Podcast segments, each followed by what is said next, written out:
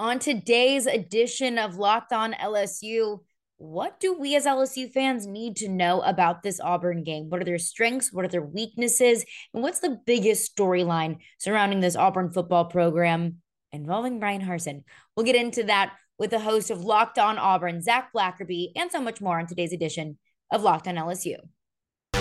You are Locked On LSU, your daily podcast on the LSU Tigers part of the Locked On Podcast Network.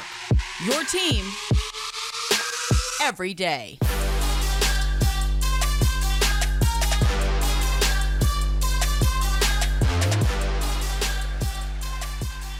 Well, thank you for making Locked On LSU your first listen every day. We're free and available wherever you get your podcasts. And I also want to let you know that today's show is brought to you by Bet Online. Bet Online has you covered this season with more props, odds, and lines than ever before. Bet online, where the game starts. Time now for a little crossover. Locked on Auburn, locked on LSU. I'm Zac Blackerby, Caroline Fenton. This is a really interesting one. And it seems like every time Auburn and LSU play, something weird happens, right? It's never just like a normal game. It's in Jordan Hare Stadium. So everybody's counting the Auburn Tigers out, Caroline, but I think this is a perfect setting for something weird to happen. And I am everyone. I am that one person that is counting Auburn out. I think I've seen all it, all that I've needed to see, and at this point, I'm saying why why hold on to Bryan Harsin? You know, his, his, the clock is ticking on his tenure anyway. Yeah. But you just said the exact thing that I have been scared of all week because everyone's saying, "Oh well, Auburn sucks this year, so else he's going to be fine," and I'm like, "Oh yeah, no, for sure." Because I'm so worried about that weird thing that is inevitable, whether that's the comeback game a couple years ago and going all the way back, you know, the barn burner game, the earthquake game. They're just, oh, yeah. like you said, it can't just be a regular game. There always has to be something wild or crazy, or not even just like a weird play, like a totally off the wall weird thing that's going to happen. I'm hoping this year for just a football game just LSU to go in there and take care of business. But unfortunately, yeah. something strange seems inevitable. But that's what makes this this matchup fun. Yeah, I mean, just from the Auburn perspective, I mean, you, you kind of nailed it as far as the biggest storyline going into it is how long is Bryan Harsin Auburn's head coach? Mm-hmm. Is it after this weekend? Uh, is it after Auburn goes to Athens to take on Georgia next weekend? Then there's a bye week. That's kind of what a lot of people are thinking. Mm-hmm. Um, but yeah, I mean, it seems like he, he's a dead man walking at this point. Um, but there is part, there's a small part of the Auburn fan base is like, well, what if he does get it done this weekend? And what if he, you know, maybe not in Athens, but maybe, you know, you give him a chance when you go see the Mississippi schools this year. Um, it, it's interesting. But Caroline, my biggest thing is like he was coaching for his job last week mm-hmm. and the week before at Penn State. We all know how that Penn State game went. Total disaster. Rough. And then somehow the Missouri win felt just as bad. Very, very odd ending of a game. So this isn't a guy that's shown that when he's back into a corner, he's going to like suddenly whip out a great game plan like Gus Malzahn did. Mm-hmm. Um, so I'm not really expecting anything crazy to happen offensively. That's the biggest thing I'm looking for on Saturday. Can can he change that? And I'm not sure that he can. And that's kind of been my question about Bryan Harsin is is there anything that he can do to save his job? Because I yeah. said last week going into that Auburn Missouri matchup, I said a win over Missouri isn't going to save Bryan Harsin's job. Yeah, it makes your season look a whole heck of a lot better, mm. but it's one the way that you win because if Auburn dominates Missouri, then Auburn fans probably feel a whole lot better about their football team.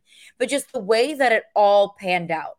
You know, if if that ball doesn't get fumbled in the end zone, we have a much different conversation and your conversations on your shows this week are probably so much different. Right. So, is there anything that Bryan Harsin can do to save his job? I mean, if he wins the Iron Bowl, kind of feels silly to fire him, but mm-hmm. also it's not just on the field stuff. I mean, with the recruiting and everything off the field. So, my question for you, Zach, is there anything that Bryan Harsin can do, including this weekend against LSU, that can save his job, that he can, you know, live to die another day? Yeah, yeah. I think Caroline, the biggest thing is Auburn has to find a way to score points. And like they haven't scored a full touchdown. They haven't scored a full seven points in the second half in like his last either five or six power five opponents. And like that's that's a big deal. Am so, like, I wrong that Auburn has yet to score a touchdown with a wide receiver?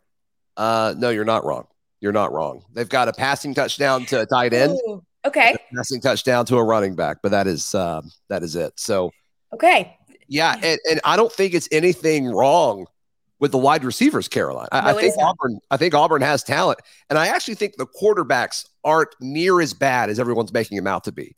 The offensive line is giving up pressure at a historic, at a historic rate. Oh no, I saw the the TJ Finley retweet. Yeah, yeah. The retweet heard around the world. that.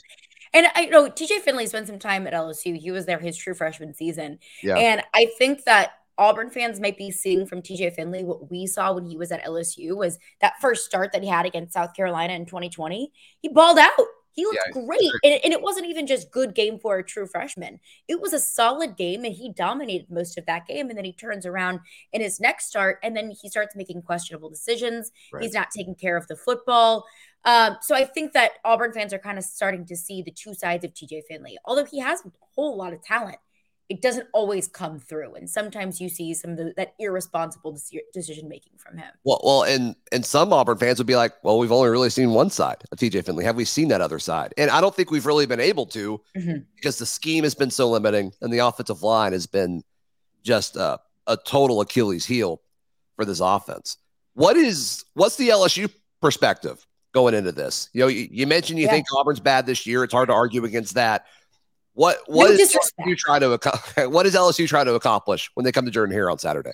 Yeah, I think that probably a lot of Auburn fans, or really just college football fans in general, a lot of what they saw, the last thing that they saw from LSU was probably that Sunday night in New Orleans against Florida State.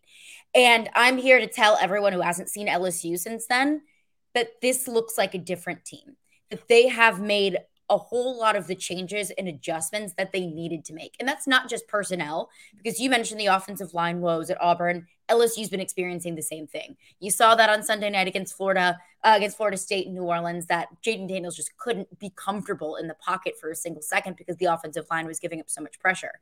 So LSU made a bunch of adjustments in the offensive line. They made three line changes in three games. They finally found at least a little bit of consistency on the offensive line, including two true freshmen at tackle, which was not on my bingo card for this year. Um, and I think you've seen Jayden Daniels start to find some consistency and start to find a little bit more confidence. Uh, LSU's been lucky to be able to play two lower level or easier opponents over the past three weeks in Southern in week two, in New Mexico in week four. And in those two games, Jayden Daniels really took it upon himself to make himself uncomfortable, to sit back in the pocket. There are a few instances against Southern and New Mexico and even against Mississippi State where I thought saw that he wanted probably to just run off, but he decided to sit back and go through his progressions and utilize the passing game a little bit more. And against New Mexico, he wasn't the leading rusher. So that was a good thing for me, albeit having a very mobile quarterback in Jayden Daniels. It's overall a good thing, but I wanted to start to see this offense get a little bit more balanced and show off its playmakers on the ground and in the air. And they've been starting to do that. So I think offensively, the biggest storyline is they're starting to find their mojo. They're starting to find their chemistry, which we didn't see week one, or the rest of the college football world hasn't seen since week one. And I think defensively, that's the biggest story with LSU. I, I know there's uh, defense sorry. has been dominant. Yeah, go ahead. Yeah, sorry, Caroline. I I know there was a lot of talk and a lot of public criticism about Brian Kelly after that first loss. Ha- so. have um have things kind of snapped back? Is the LSU fan base behind him again? I would say so. And I would look at that loss to Florida State. And there are so many nitpicky things that you can look at. You know, the the two muffed punts, the special teams issues, the blocked field goal, the blocked Yeah. extra, po- extra point, the fact that this team just didn't look ready um, is the biggest thing for me. And that falls on the coaching staff. So while I can nitpick the X's and O's, I looked at the coaching staff to be the reason why this team just wasn't prepared and wasn't ready against that Florida State team. And I think that the win against Mississippi State erased a whole lot of that. And. I think the fact that we've seen improvement week over week has shown okay, maybe the Florida State game is a little bit more of a fluke than it is a definition of the rest of this this LSU season. So I think overall the LSU fan base has you know has tempered the expectations for this season one and also the frustration with Brian Kelly and the rest of his coaching staff for them being able to show improvement week over week. I think fans are starting to have a little bit more confidence in what this coaching staff and this team can do. Caroline, let's talk about some of these matchups that'll make or break this game in just a moment, right here on this Locked On crossover with Locked On Auburn and Locked On LSU. Caroline, the line and our friends at Bet Online. Uh, it's LSU minus eight and a half. It opened at seven. It has mm-hmm. moved to eight and a half. It may move more in LSU's favor between now and Saturday. What's your gut reaction to this one? I'm thinking LSU covers and that's not a homer take from me. I think LSU covers just because I it's not as much of a testament to LSU's offense as it is to LSU's defense versus Auburn's offense. I think it's going to be incredibly difficult for Auburn to put up points because the offense has been struggling throughout the year and also this LSU defense is just that good. So I am going to take LSU to cover. Uh, over under 45, that seems high to me. I just don't think Auburn's going to be scoring a whole lot. I uh, I would take the under there. I would take the under there because LSU's offense has been improving, as I've mentioned, but they're still not putting up, you know, Tennessee level types of numbers. They put up 38 against New Mexico, whereas they probably could have, you know, 50, 60 if they really wanted to. So I would take the under there just because I think these are two offenses that aren't incredibly high powered. Yeah. Bet Online has all the lines, odds, props that you could ever want. Be sure to check out our friends Bet Online. It's where the game starts. March Madness is right around the corner. If you want to win your office pool, you need to stay caught up with all the college basketball action with the Locked On College Basketball Podcast. Every Monday, Andy Patton and Isaac Shade recap the biggest stories in college basketball, keep you up to date on the NCAA tournament bubble, and get you ready for the upcoming week of games. From the Big East to the Mountain West and everywhere in between, Andy and Isaac have college hoops covered on the Locked On College Basketball Podcast. Available on YouTube and wherever you get podcasts. Part of the Locked On Podcast Network. Your team every day. Caroline, looking at matchups at this game, it, I've said it a million times this week. I've said it mm-hmm. several times today. It's all, to me, it's all about how many points can Auburn score. And I just don't see them being able to score more than 20 points reliably against most SEC teams. They went into Missouri wanting to run the football, and everyone Everyone has been able to run on Missouri. And then Auburn wasn't able to with Tank Bigsby and Jarquez Hunter. Obviously, a concern. Your starting center going into the season goes down, which makes matters worse. And so to me, a big matchup is Tank Bigsby and Jarquez Hunter, Auburn's running mm-hmm. backs, versus the LSU defensive front from a rush defense perspective. How do you see that one going? Yeah, that when Brian Kelly spoke with the media on Monday in his opening statements about Auburn, Tank Bigsby was the first player that he mentioned because he said that Tank Bigsby is going to give us issues as he's continued to give SEC defenses issues throughout his entire tenure at Auburn. Um, I LSU has found a whole lot of success stopping the run. Yeah. the biggest concern on this LSU defense is the secondary. It's comprised almost completely of transfer portal players, and they're just trying to figure themselves out.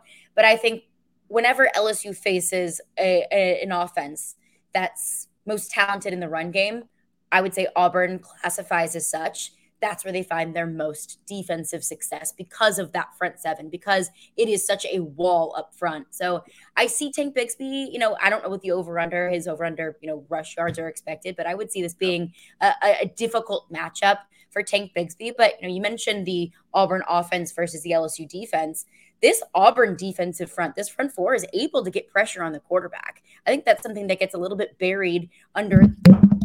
Excuse Oop. me. Oh my goodness! I just knocked my mic over. It's okay. Um, this is a uh, an Auburn defense that is able to get pressure on the quarterback, and this is an LSU offensive line that's still trying to figure itself out. This is an uh, an LSU quarterback and Jayden Daniels that has shown that when he's pressured, he sometimes make mistakes. I think that's another element here is this Auburn defensive front being able to get to the quarterback and put pressure on Jayden Daniels. Yeah, and I think that's interesting for two different reasons, Caroline. One is uh, the mobile quarterback aspect mm-hmm. in all of this because Auburn has had a hard time. They'll get pressure, but containment has been an issue. And mm-hmm. they have played against quarterbacks that are nowhere near as mobile as Jayden Daniels. So I think that's one aspect of this. Do they change their pass rushing approach to contain him better? That'll be interesting to see. And then two, you're right about you know Auburn starting four on the defensive front. Uh, Eku Leota and Derick Hall, the edge players, they can certainly generate pressure. And then on the inside, Colby Wood and Marcus Harris, even the big man Jason Jones, the Oregon transfer, all those guys can generate pressure. There's no question about it. But against Penn State, they all disappeared. Against mm-hmm. Penn State, there were five pressures from the team. Derick Hall had zero, and Derick Hall is one of the best players on this team. And so that was interesting. Then you saw Derick Hall kind of take over at times last week against Missouri. So which one are you really going to get? But I'm with you because if they cannot generate pressure and not contain uh, LSU's mobile quarterback, it, it, it's done. It's done. And LSU's going to end this one pretty early. And Jayden Daniels has proven, especially against Mississippi State, that when he does get pressure, he will be on the move. Yeah. Mississippi State wasn't able to stop Jayden Daniels' mobility. He rushed for almost 100 yards that game. But also, you saw against Florida State that when Jayden Daniels was on the move, Florida State was able to stuff Jayden Daniels easily. And while he wanted to run, while he wanted to defer to the run, Florida State was stopping it. And that's what really kind of put a hitch in this this LSU offense's – consistency and kind of their their mojo in that first game against Florida State. So I think that really comes down to it is if Auburn forces Jayden Daniels to throw the football, which he's not 100% comfortable doing exclusively, right. I think that's going to be a really interesting matchup. Yeah, I think probably Auburn's second most important player in this matchup. I think the first one is Tank Bigsby. You got to figure that out. The second one, though, Caroline, may be a guy that y'all are familiar with, Koy Moore, the, mm-hmm. the former yep. LSU wide receiver going into the season, I thought, hey, I, I think Koy Moore is going to lead this team in receptions. I think he's going to lead this team in receiving yards. And he kind of took a back seat for the first few weeks, was finally given a legitimate shot last week, led the team in receiving. Really, his four catches were really the only like four semi explosive plays Auburn had on offense. Um, but I think they're going to go to him more. He was named officially a starter earlier this week when Auburn put out their uh, their early week depth chart. And so you, you mentioned LSU's secondary yeah. being kind of the question mark. I wonder if that's kind of how they choose to, you know, use Koy Moore in this one. And while you're, you know, you're talking about the, the Auburn wide receivers, I think an interesting matchup with that while we talk about the LSU secondary is one key player that I'm going to be looking for is a player that I haven't seen yet, is a player that you haven't seen yet, at least in an LSU uniform, and that's Joe So mm. he was a, a, transfer from Arkansas. So, you know, some fans might be familiar with that name. He transfers yeah. into LSU. Some of his credits didn't transfer over. So he was academically ineligible for the first four games. And this is a secondary that's been kind of depleted with injury. I know it's so dumb. It's ridiculous. It's so stupid. Uh, but this is a, an LSU secondary that's been depleted with some injuries. Major Burns, uh, LSU starting safety, he's out for the foreseeable future with injury, um, at least the next three to six weeks with a neck thing, which is a little bit scary. Um, so Joe Foucha will be coming name, in. Though.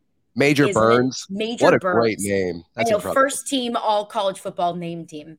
Yeah, Smoke Monday left, so they needed a new safety there. Major Smoke Burns. Monday is a great one. You know, in that Smoke family, Cavassier Smoke, Unreal. another very good one. Unreal. Uh, but I'm going to be really interested to see how Joe Foucha comes in, how he settles into this defense. You know, his first game back, his first game in an LSU uniform. Yeah. How is he able to take command of that secondary? How does he fill in in that safety position? Um, that'll be kind of an interesting thing to watch again against Koy Moore. Anything of note regarding LSU special teams? Yesterday, we talked about mm-hmm. the question marks surrounding Auburn kicker Anders Carlson. Everybody's slowly realizing he's not his older brother, Daniel Carlson. Um, so there's some questions. It's tough realization, isn't it? It's tough. it's totally tough. But you know, him coming back from injury, I'm sure has to do with some of it, and some of it's also is just he, he's not as good as his brother was, and that's okay. His brother was one of the best kickers in um, SEC football history. So, but some like if this somehow comes to a field goal, which it might, because I think both defenses are going to play really well on Saturday. Um, can we rely on Anders Carlson? I, I think that's a question that that LSU fans need to be made aware of going into this one. And what has been, I guess, the biggest issue with special teams as far as the, the kicking game is concerned? Uh, I would probably say lack of reliability kicking field goals um, with with Anders. I don't think I think Auburn's done fine in like punt coverage and kickoff uh-huh. coverage. Not a whole lot of explosiveness in the return game. Uh, Auburn hasn't popped one yet. Um, but I don't think they've been bad. I just don't think they've been great, you know? Right. And I, on the topic of special teams, I think a lot of people haven't watched LSU, as I mentioned, since that Florida State game, which yep. was probably the most disgusting display of special teams I've ever seen in my life. Right. Um, and that's not an exaggeration. I mean, you got two muff punts, blocked field goal, blocked extra point, and they've made a lot of personnel changes um, yeah. on special teams. Malik Nabers, that player who dropped, who muffed those two punts. We have not seen him in punt returns, which is not a surprise. Yeah, probably a good call. Probably good, good call there. Good call there. Uh, but Brian Polian, special teams coordinator. But we've been seeing uh, Gregory Clayton return punts and Jack Bech also return punts. And Jack Bech had a punt, ret- had a punt return to the end zone last week against New Mexico, which was called back for kind of a kind of a weak blindside block call. Um, mm-hmm. But I think you'll probably see Jack Bech ret- be returning punts against Auburn, and that is a player that I feel so much more confident and comfortable in after feeling so defeated about special teams after week one. I think LSU's kind of made those those necessary changes in special teams. But Damian Ramos, LSU's kicker, he's also been a little inconsistent. Had a missed field goal um, mm-hmm. last week against New Mexico. I believe it's a 38 yarder, so not something that's completely out of reach. So sure. that's something that I'm also looking for as well as consistency on special teams and getting those what I call the gimmies. You know, you gotta you gotta catch punts. You know, you got to kick those 35, 37, 38 yard field goals. Get the gimmies. Don't make it harder on yourself. And LSU special teams is getting better at that, but just not quite there. Locked on Auburn, locked on LSU crossover. We continue in just a moment. We'll make our picks and predictions on this locked on crossover.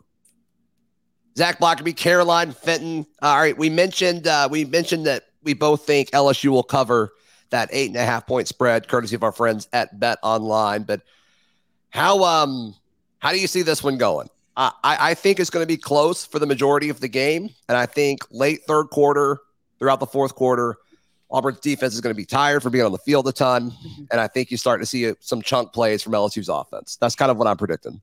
I think it's interesting that you say that because I view this game as what could turn out to be if you watch the Tennessee Alabama game last year, for example. Tennessee kept it close with Alabama through three quarters. And then in the fourth quarter, Alabama just pulled away. They scored like three or four touchdowns in the fourth quarter. So it looked like a blowout in the end, but really, if you watch the process, it wasn't.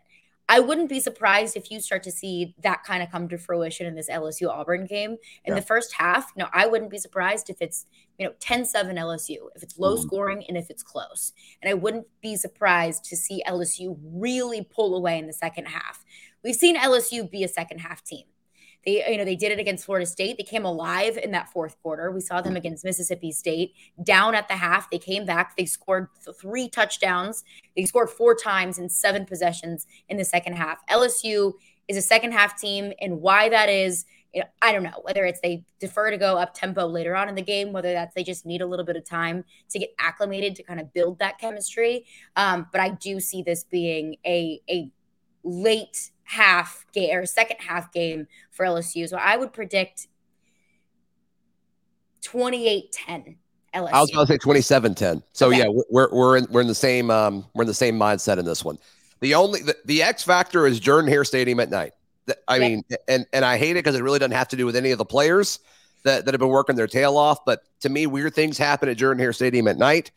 I, I think that's Auburn's biggest hope, if I'm being honest with you. That Jordan Hare voodoo, as people like to call it. And I feel like Tiger Stadium has that same kind of, sure, no kind of juju attached to it, where whenever you come into Tiger Stadium at night, LSU fans feel like that is an inherent advantage because that's just how it is. And I think another element to that is this is LSU's first true road game because they had that game in New Orleans, which that's not a road game.